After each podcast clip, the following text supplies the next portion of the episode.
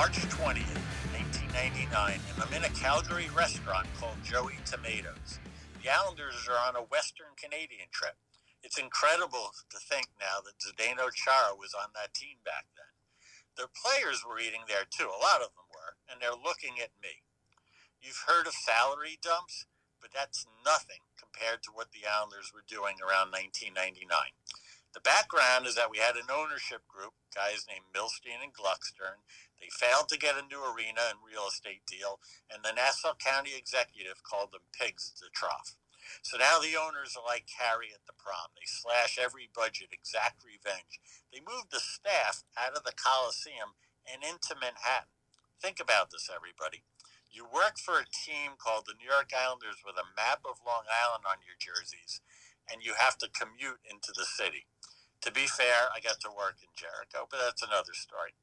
We were the only team in major men's professional sports that year traveling on commercial flights.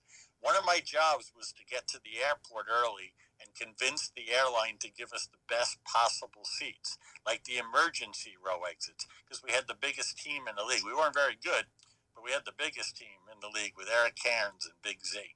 That was fun.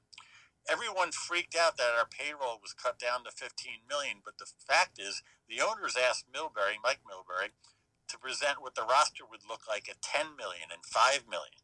Milbury had to fight to keep it at 15. This led to Ziggy Palffy being traded, but only after the owners tried to hold him for ransom with the Rangers in Madison Square Garden.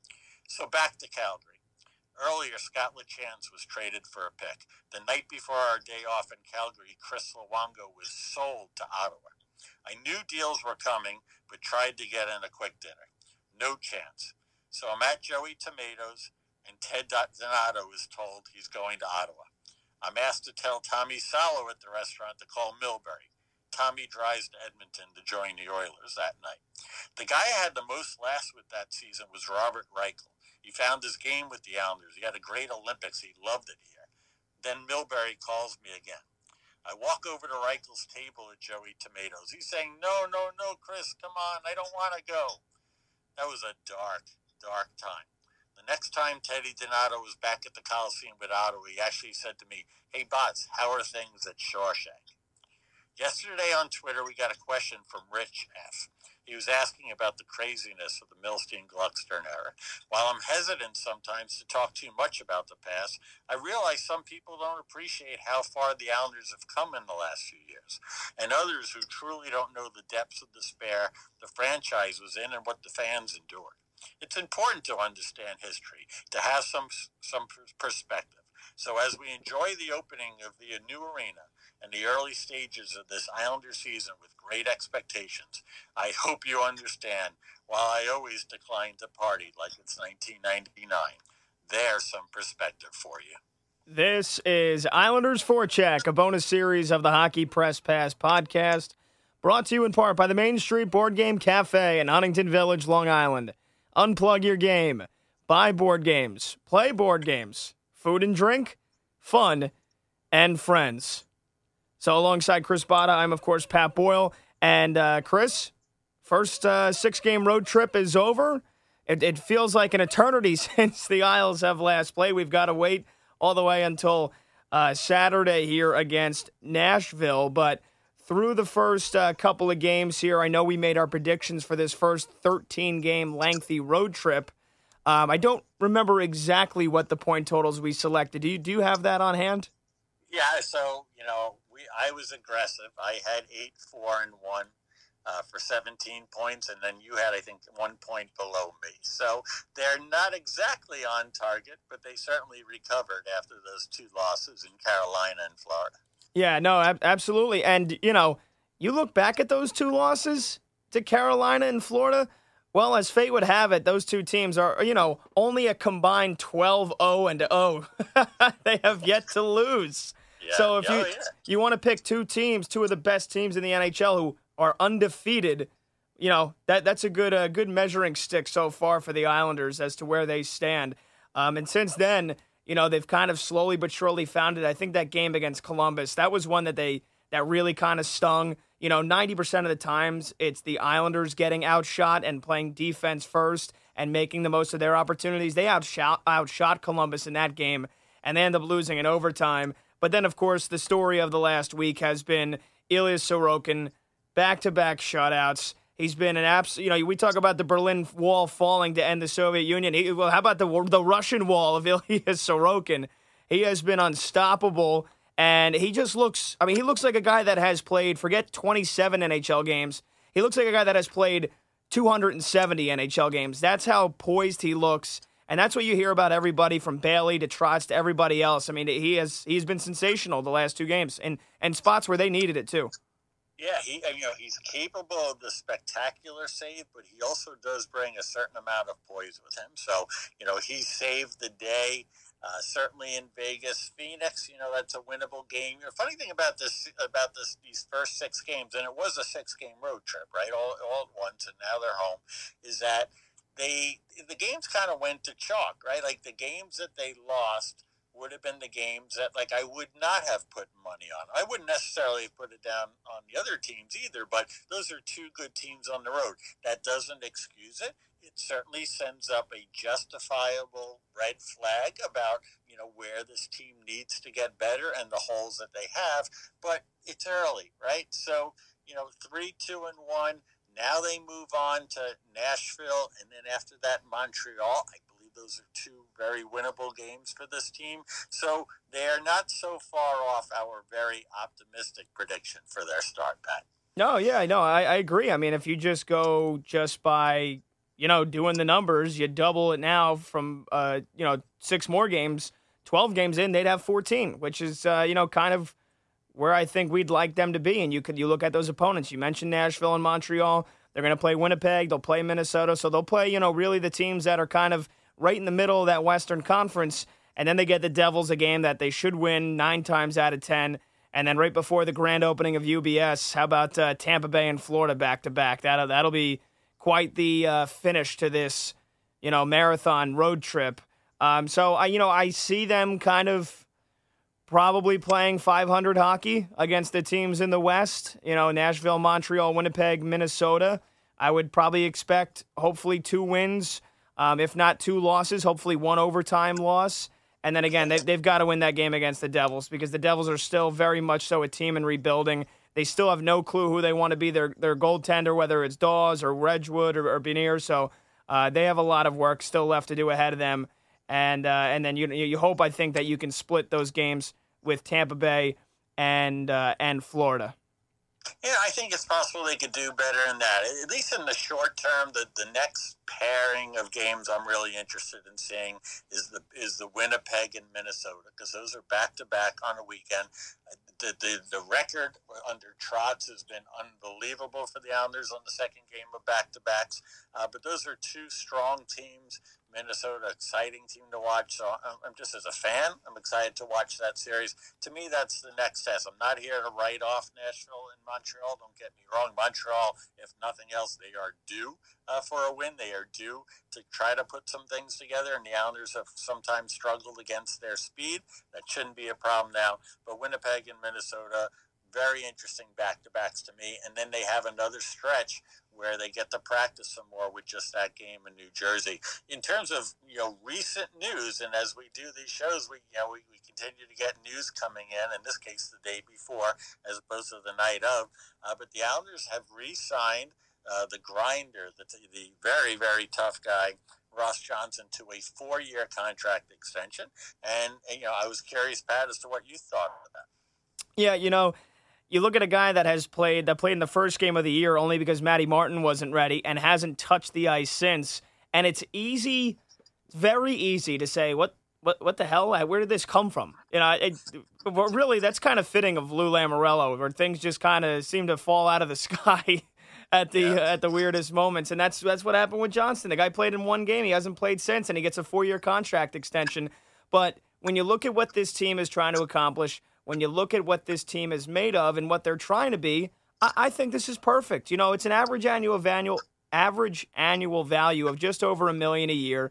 And Johnston fits the mold of everything this Islanders team aspires to be. You mentioned it. He's tough, he's gritty, he's exactly what this team is looking to do. He's the 13th man for them on offense. And, you know, again, you know, Barry said it. That fourth line, the identity line, they're physical. They're going to get nicked up. Guys are going to get hurt from time to time. That gives Johnston a chance to come in there with fresh legs, fresh skates, and, you know, plug the holes of whoever might be hurt, or whether it be the fourth line or any other line. Again, because if somebody is hurt, he's probably the next one up that's jumping in there and, and, and dressing up and skating. So, look, it's it's good on a, it's a good contract. It, it's a team friendly contract. He wants to be there. He loves the identity and everything that the Islanders have built. I, I don't see anything wrong with this contract extension at all. That's well put, Pat. The, the, the, way I see it, this is a company man signing, and I mean that in you know in the highest uh, sense of praise. You know, every team can have a few of these. Somebody who they who maybe doesn't get to play much, or we wonder from the outside about whether it be the intangibles or how important toughness is, or being a strong fighter is in this era of, of the NHL.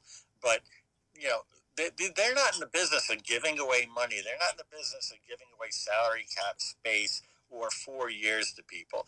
I, I think this is another one where I, you know, I am I welcome giving Lamoriello and Trotz the benefit of the doubt. He's somebody who maybe he winds up replacing Johnston. That is, winds up replacing Matt Martin on the fourth line. So, you know, I don't think it needs a lot of um, analysis. I th- I saw it, kind of smiled and said, "Hey, good for Ross Johnston, right? Like this is a guy who I don't think people saw coming or saw being an NHL or having a, a one-way contract for four years. You know, the best take, biggest takeaway for me here is good for Ross Johnston. We should touch on Zdeno Chara. I was wondering your thoughts. You know, it, it kind of reminds me of Z's early years, like the reference 1999 uh, season off the top, where he's he's so noticeable because he's so big. So when he's struggling, as he did in his first couple of years, as he is now, we're all going to notice it more than I think we would uh, other players. Uh, but I was wondering your take. I, just just to cut to the chase on me. I'm not ready to write this guy off. Uh, I'm seeing it out there a lot. I, I you know, again, uh, you know, this is early. I'm ready to give this time, but I'm wondering about your concern level. Yeah, I mean, I'm I'm glad you you kind of went first because you know you're somebody that watched Chara skate over 200 games, thousands of minutes for the Islanders when his when he first began, and you know I'm somebody that's uh, kind of used to only seeing Zdeno Chara rip 100 mile an hour top shelf snipies and and you know just absolutely demolish guys into the board. So to see him struggle like this in the early going, it's it's kind of weird. Uh, but eh, again, you realize he's he's into his 40s. He's been into his 40s. Like Father Time is undefeated. You know, those legs are they don't have as much juice in him as they used to. He's he's not as lively as he used to be. And uh, yeah, you know, it, you, you, we have seen some mental mistakes. You know, failing to kind of get into the dirty areas, which is something that Barry Trotz obviously hates. Anytime you see that, and you know, just kind of looking like uh, you know, foggy a, a, bit at times. I don't know. It just it's it's not the Zdeno Chara that I remember seeing. But again, you mentioned it. It is early. We are seven games into the season. Um, I think you would hope that he can adjust to the system and adjust to the defense and adjust to playing with Scotty Mayfield or Pulock or whoever he's matched up with on the ice at any given moment. And, uh, you know, just kind of just do what he does best. And that's be a big physical force and that's when the puck is given to him on a one timer or with space that he can put something on net with a lot of pace. So again, I'm I, I think it is too early to write him off. That being said, he he has looked bad. He he has at times. I, I want to see what these next few weeks bring. Uh, you know, I think ultimately, no, no, listen, ultimately, uh, it's a management and coaching decision in terms of how much he gets to play.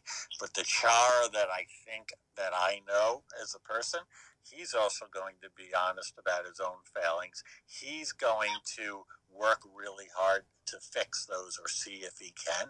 And perhaps if it comes to it and it's if it's decided that whether it's this system or you know that he doesn't fit in well with uh, this team style of play, or that frankly he, he may not have it anymore. I believe he'll be honest about that. So this now becomes really an interesting kind of personal story as well too.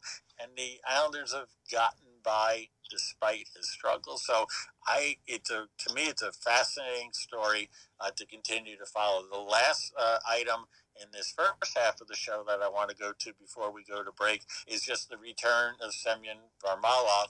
Barry Trotz made some very interesting comments on Wednesday afternoon in his press briefing uh, about, you know, almost it sounded like he was warning everybody uh, or, or just suggesting to everybody, the fans and the media, that whenever Varlamov plays his first game, that's the starting point in other words, like he's still kind of in training camp here. So he doesn't, you know, we should not expect him to hit his groove or to be peak Varley right from the start. Now, I appreciate Trotz almost wanting to keep the bar at a, at a fair level uh, for uh, for Varley, but um, I thought that was eye opening to me that he said, "Hey, you know, that was my takeaway from the Trotz comments that that listen, when he starts, he's not going to the minors.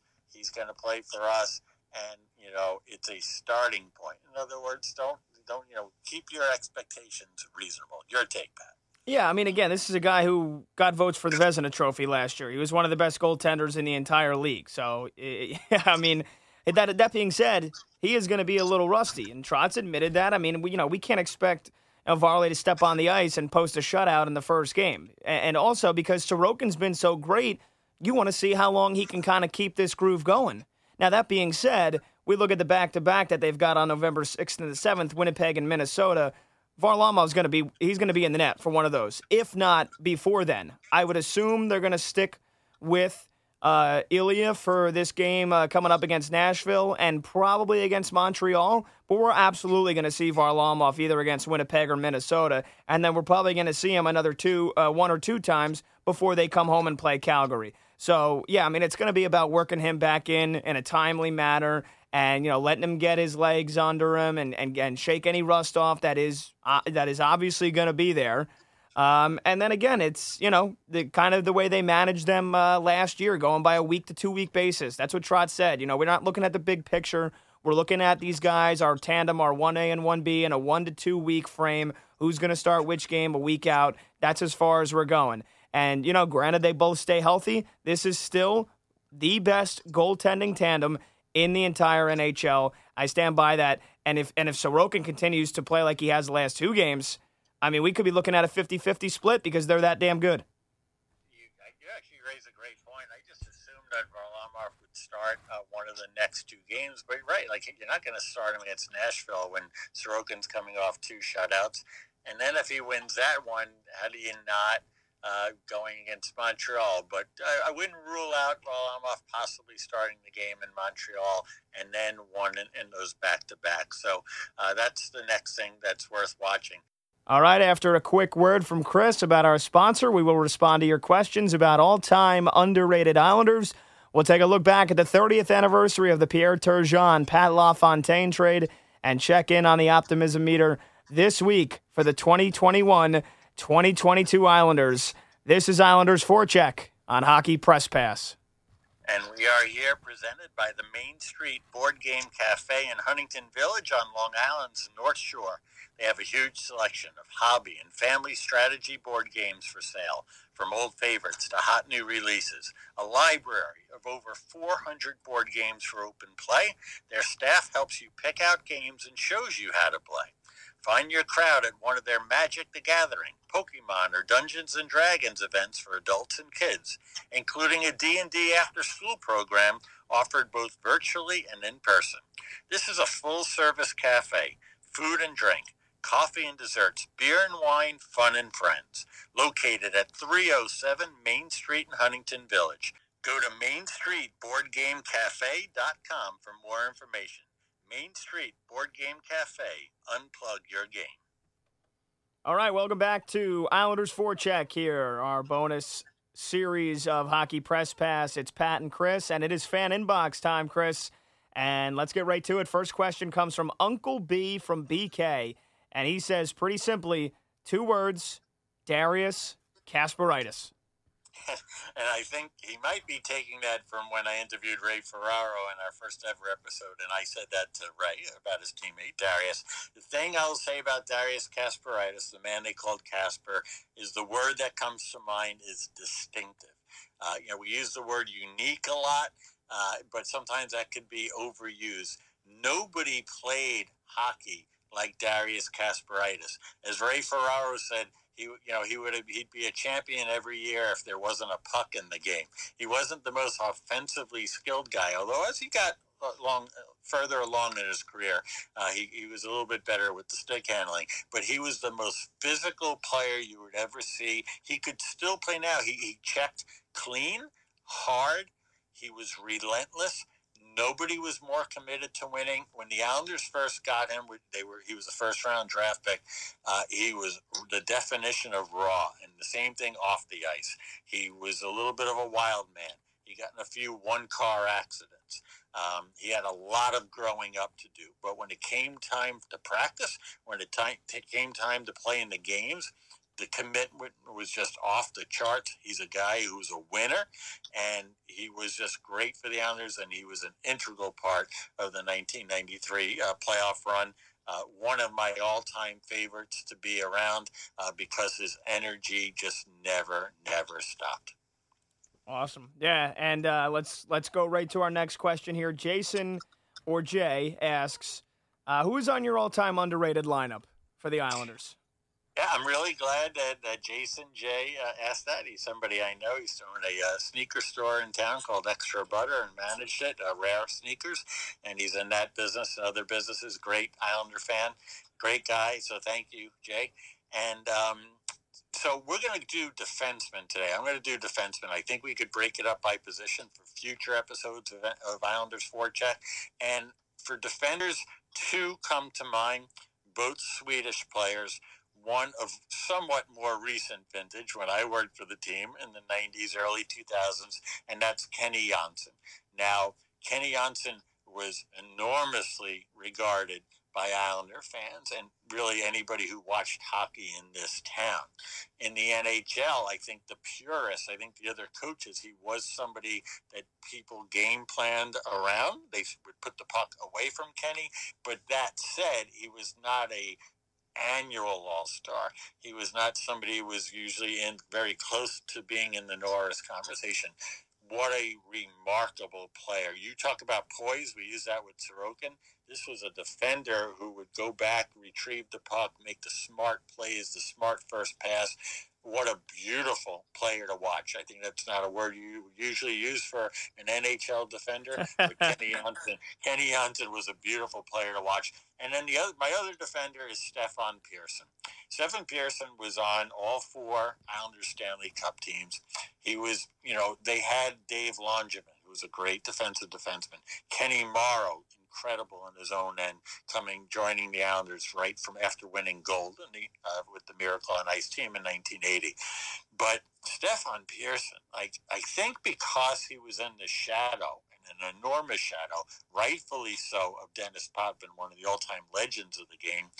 And Stefan being a quieter guy and not the captain, he certainly isn't somebody whose name you hear a lot when we talk about great players on great championship teams. But for me, Stefan Persson, boy, uh, he was just a fantastic player. So, uh, you know, I'll throw out two early, early, like early year Islander favorites, and Bert Marshall and Gerry Hart. These are guys who were who are credited with helping teach the young Islanders in the 70s become the great players as they got into the 80s and built the dynasty. And I do want to just go through some of the fan picks, as we said.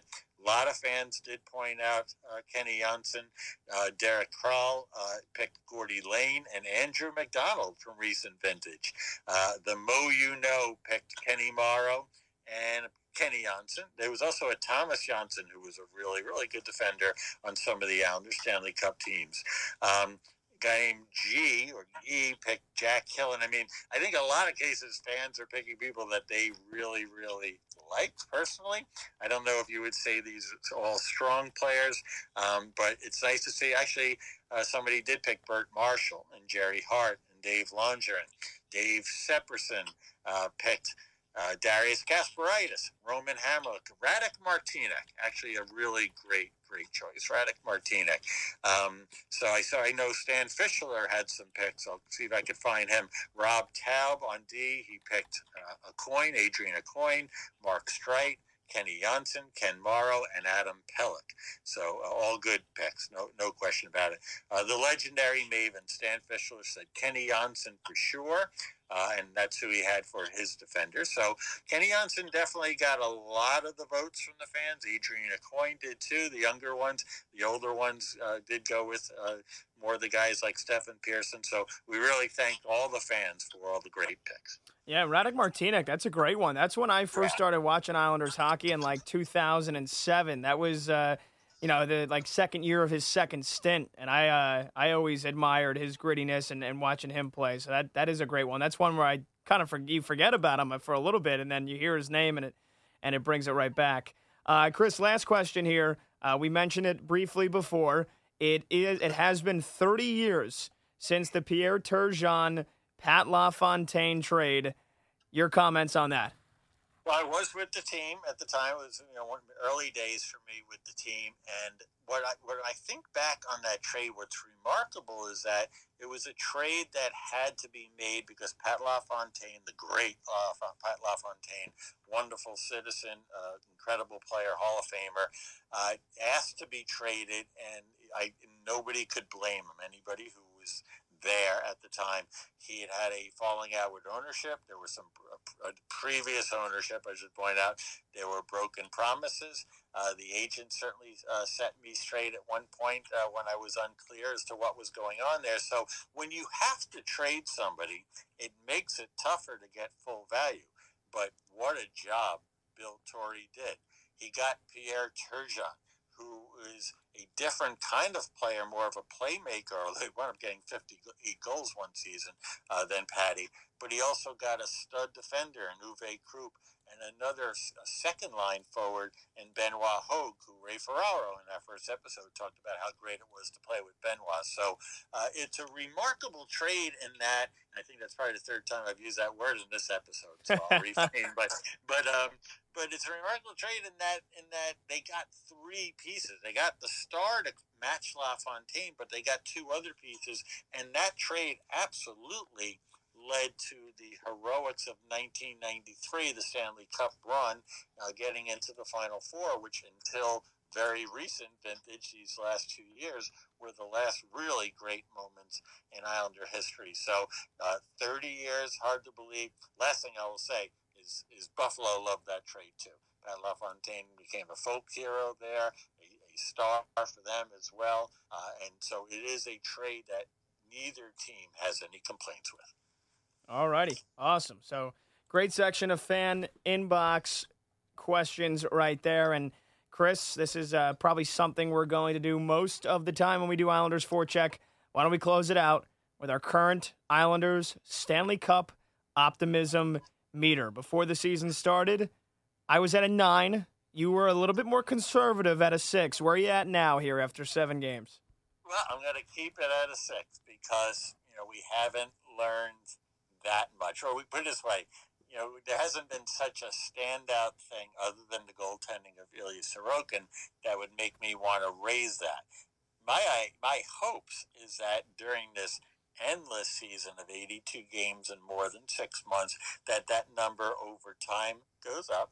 But in the two weeks since we did the premiere edition of Forecheck, I'm going to keep it at my cautiously optimistic six, knowing that there are areas of improvement to be made by the team, but they are getting their number one goalie back, if you could believe that, to call him number one when we're coming off two shutouts for the Islanders.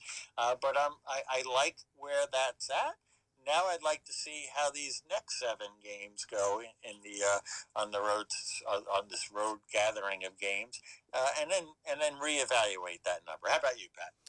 Yeah, I'm actually, uh, unfortunately, I'm going to take myself down, but just one. I'm going to stay at an eight because the first two games of the season, I was, I thought to myself, wow, what the hell is going on here? 11 goals given up in the first two games. Sorokin obviously is not, uh, we need Varlamov back like in a hurry. And since then, they've rattled off a 4 1 win, an overtime loss, and two back to back shutouts. So this is the Islanders team that we we have come to know and love. Defense first. They've only given up four goals in the last four games. And again, I said at the beginning of the episode, we look back, Carolina and Florida, undefeated, a combined 12 0 0. So those losses aren't bad. That being said, even though it's early, you stack yourself up against the teams that are the best in the NHL right now. And the Islanders stack up against Carolina and Florida, and they only have a, a three goal loss and a four goal loss to show for it. And in the first couple of games, it looked like if it wasn't going to be the first line, Matty, Anders, and Brock scoring, it was going to be nobody. And then all of a sudden, Ollie Wahlstrom blows everybody's nips off with three goals in two games. He breaks out. That third line has been fantastic with him and Pageau and Parise. Um, I still, I still think there's a there's some mistakes obviously that they need to clean up. You know, Palmieri on defense is terrible, uh, or at least at times he just loses focus. The goal they gave up, the second goal against Columbus, where he kind of just lost Sillinger completely, and he just, you know, he sees him skate right in front of him when he's the only guy on the back end of the ice, and he lets him go right in unmarked on Sorokin. Like that stuff's got to get cleaned up, which I'm sure they will definitely do their damnedest to to do so. But uh, again, Sorokin has been brilliant. I, you know, I think that goaltending tandem is exactly where we want it to be. If Varlamov stays healthy, we know how talented he is. I'm not questioning that. Um, I would like to see that second line uh, start to do a little bit more, and, and even Pulock and Pelech. You know, it seems like they've they've hit the post like four four or five times already in the first couple of games. Uh, but would you know definitely love to see them get into the goal department here. Uh, so again, I'm going to take myself down to an eight but I'm still fairly confident that this team has everything it takes to get to the Stanley Cup this year. And I can't wait to uh, see this next stretch of games. Uh, it feels like it's been forever. And then even after Nashville, they're off for another like five, six days before they head to the uh, the Midwest. So uh, we can't get enough Islanders hockey once November hits. Absolutely. Hey, look, it's still October, so I'm just as interested in seeing what some of these, you know, like I watched the Flyers and they won in Edmonton. Uh, some of these teams are getting better. Are they catching up to the Islanders and the Lightning? Uh, time will tell. So I'm, I'm just as interested. I, I believe the Islanders are going to have a great regular season when all is said and done. They will comfortably make the playoffs, and we'll see where they are. But you know, are the Flyers better? Are the Rangers better? How much better now are Carolina and the Panthers, for example. So that's kind of stuff that I'm keeping a, an eye out well, for. Well, yeah, so, and, and, remember, Chris, you know, last year you said it's only October. Last year, I think the Islanders uh, we won the Stanley Cup in November with that, with that was a 13 game winning streak. So uh, we hope hopefully they can catch fire again soon and and you know give everybody that feeling of hey, this team is Stanley Cup you know legit threats because that's what everybody was thinking in November of last season, and they, they maintained it throughout the rest of the year. Absolutely. Well, thanks, Pat, for this episode. I also want to thank the Main Street Board Game Cafe in Huntington for their support of our show, and also a personal thanks to Lou Pellegrino uh, for his counsel on NYI Forecheck. Yep, and of course, thank you to the fans as always. You guys are fantastic. The reception each time we put out an episode, and and the first time we did Islanders Forecheck, it was great. So you guys are, are some of the best audience in the country. And again, you know, rankings and charts, that's not everything, but the fact that, you know, we've been uh, inside the top 10 a couple of times at some of the big uh, companies and big podcasting industries um, in the country and, and, you know, folks that have been talking about hockey for years, the fact that we're kind of standing toe to toe with a lot of them, uh, you know, speaks to how great the audience is. So we love you guys. Thank you so much. Uh, stay tuned for the next episode of Hockey Press Pass. Ian Mendes of The Athletic will be the next guest, and we've got some uh, tremendous guests coming up soon. We're going to be doing a bunch of recording over the next couple of weeks. And then, uh, of course, look out for the next bonus episode of Islanders Forecheck here for the big guy, Chris Botta. I'm Pat Boyle. Thank you guys, as always, for listening, and thank you to everybody involved. We can't wait to talk to you next time on Hockey Press Pass.